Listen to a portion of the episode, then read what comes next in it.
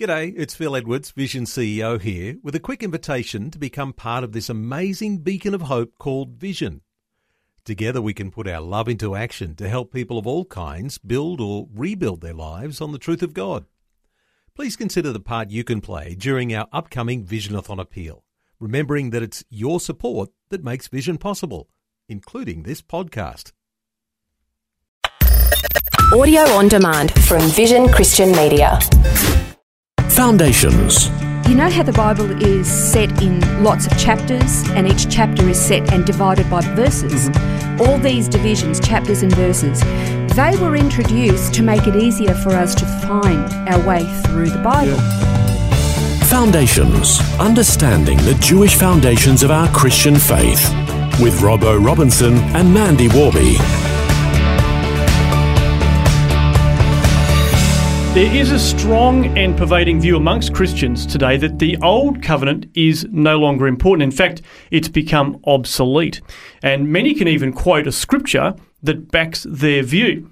Today, we're going to look at uh, this view and see if it's legitimate and to discover whether we need to learn from the old covenant or discard it completely. It's a bit of a quandary because we will get to this scripture. When you read this scripture, you kind of go, well, that's pretty cut and dried. It's pretty hmm. clear in what it says. So therefore, you could, and many have, conclude that you don't need the old covenant hmm. anymore.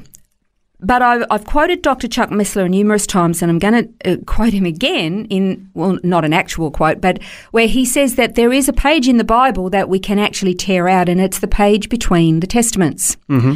That the Old Testament, or I prefer to call it the Old Covenant, and the New Covenant scriptures are basically the same book. Yeah. And that little dividing page is completely unnecessary. And in fact, it's a bit deceptive because it makes you think that they're two separate entities and they're Yeah. not. And so it's really important. And I think you even uh, quoted Chuck Missler a number of programs ago about how the Old Testament is the new hidden Mm-hmm. and the new is the revelation of the old That's right. and you, you need both of them.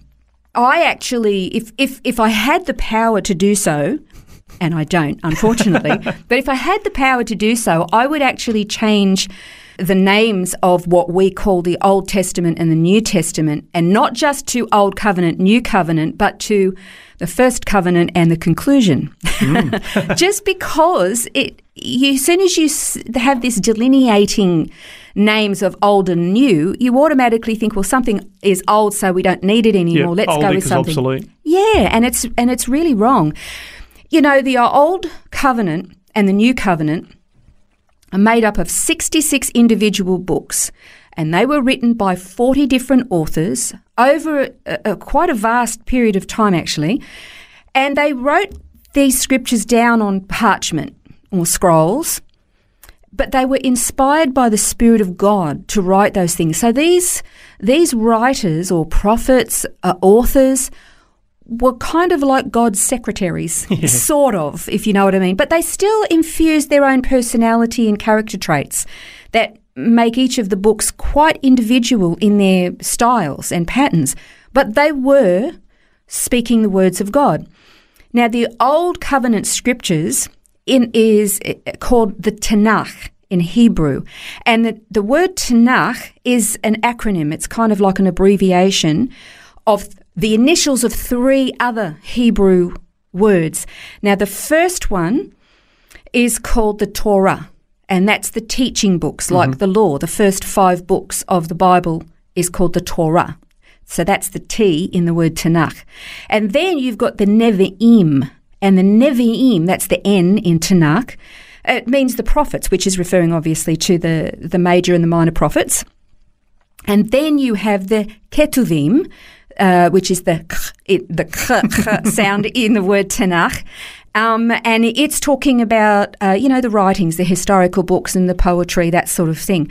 And that's where you get the name Tanakh. And that is the name for the Old Covenant scriptures from Genesis to Malachi. Now, back to this uh, scripture that we said that a lot of Christians will quote to say we don't need it anymore.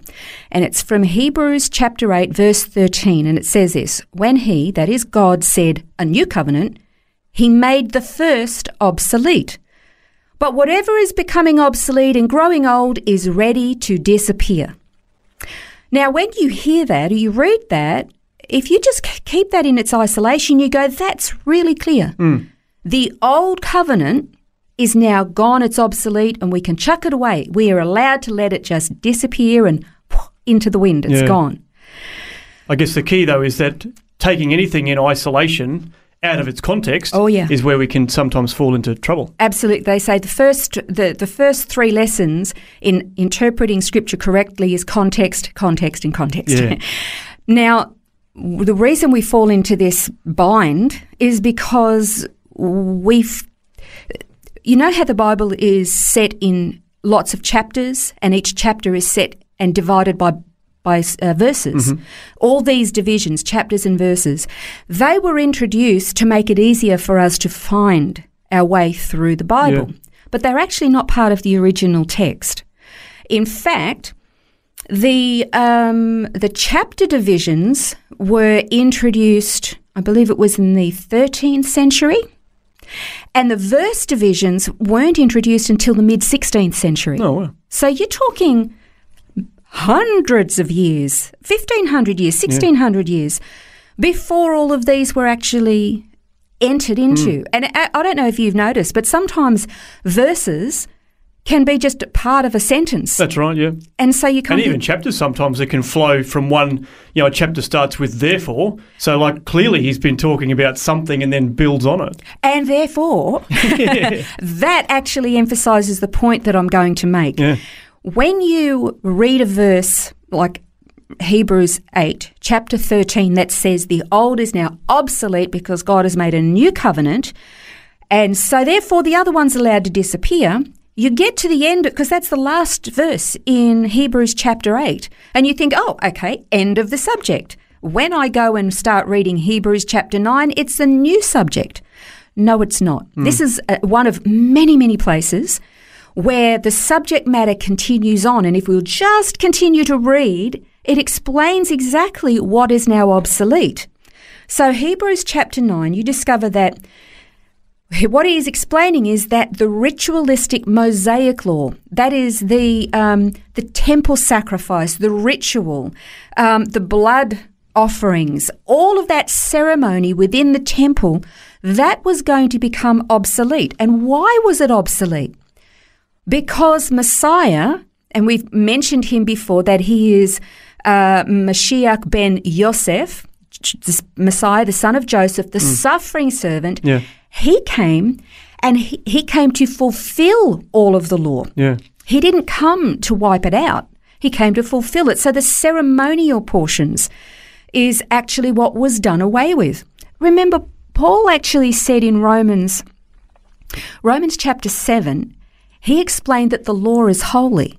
And we've mentioned this before that sometimes as Christians, we tend to think that the law is this terrible, terrible thing and we look at, down our noses on it. Let's remember that's God's law Yeah. and it's holy and it's a mirror that shows us how far away from his perfection that we are. So it's not that it's bad. Actually, it's that we're bad. We Yeah, don't that's right, measure yeah. up. And, uh, you know, God promised his people that he was actually going to put his law in their heart. Yeah, that's right. So, of course, in um, Jeremiah 31, Yeah. it, uh, it shares this in uh, verses 31 to 33. Behold, the days are coming, declares the Lord, when I'll make a new covenant with the house of Israel and with the house of Judah, not like the covenant which I have made with their fathers in the day I took them by the hand to bring them out of the land of Egypt. My covenant which, the, which they broke, although I was a husband to them, declares the Lord. But this is the covenant which I will make with the house of Israel after those days, declares the Lord. I will put my law within them, and on their heart I will write it, and I'll be their God, and they shall be my people. If God was going to make something disappear, why would he promise to put it in their heart if he was going to make it go away? Yeah, that's right. If it was going to be obsolete, what's the point? Mm. You know, he, he wasn't removing the law. He wasn't removing his covenants, but this one one covenant was the only conditional covenant and they broke it. And so therefore Jesus had to fulfill it on our behalf because we couldn't keep it. Once it's fulfilled, it's not no longer needed, but all the others remain. And and and here's something that uh, we'll just finish We'll finish now on. There's more to cover on this next time. But Jesus said In Matthew 5 17 to 18, he said, Don't think that I come to abolish the law or the prophets. I didn't come to abolish, but to fulfill. For truly I say to you, until heaven and earth pass away, not the smallest letter or the stroke of uh, shall pass from the law until all is accomplished. And I would ask this: Has heaven and has heaven and earth passed away yet? No. The obvious answer is no to The- that, isn't no. it? Hmm. So therefore, the law remains. The sacrificial element of the law, the ceremonial, ritualistic um, covenant, done away with because Christ is the fulfillment. But we're going to look next time at all the rest of the old covenant and why it's so important that we never let go of it. So we're going to do the wrong thing here and put a chapter marker where there shouldn't be one. We'll continue this conversation tomorrow and uh, continue to ask the question Is the Old Covenant still relevant today? This has been Foundations, a look at the Jewish foundations of our Christian faith. For study notes, resources, and more, see vision.org.au slash foundations. For taking time to listen to this audio on demand from Vision Christian Media. To find out more about us, go to vision.org.au.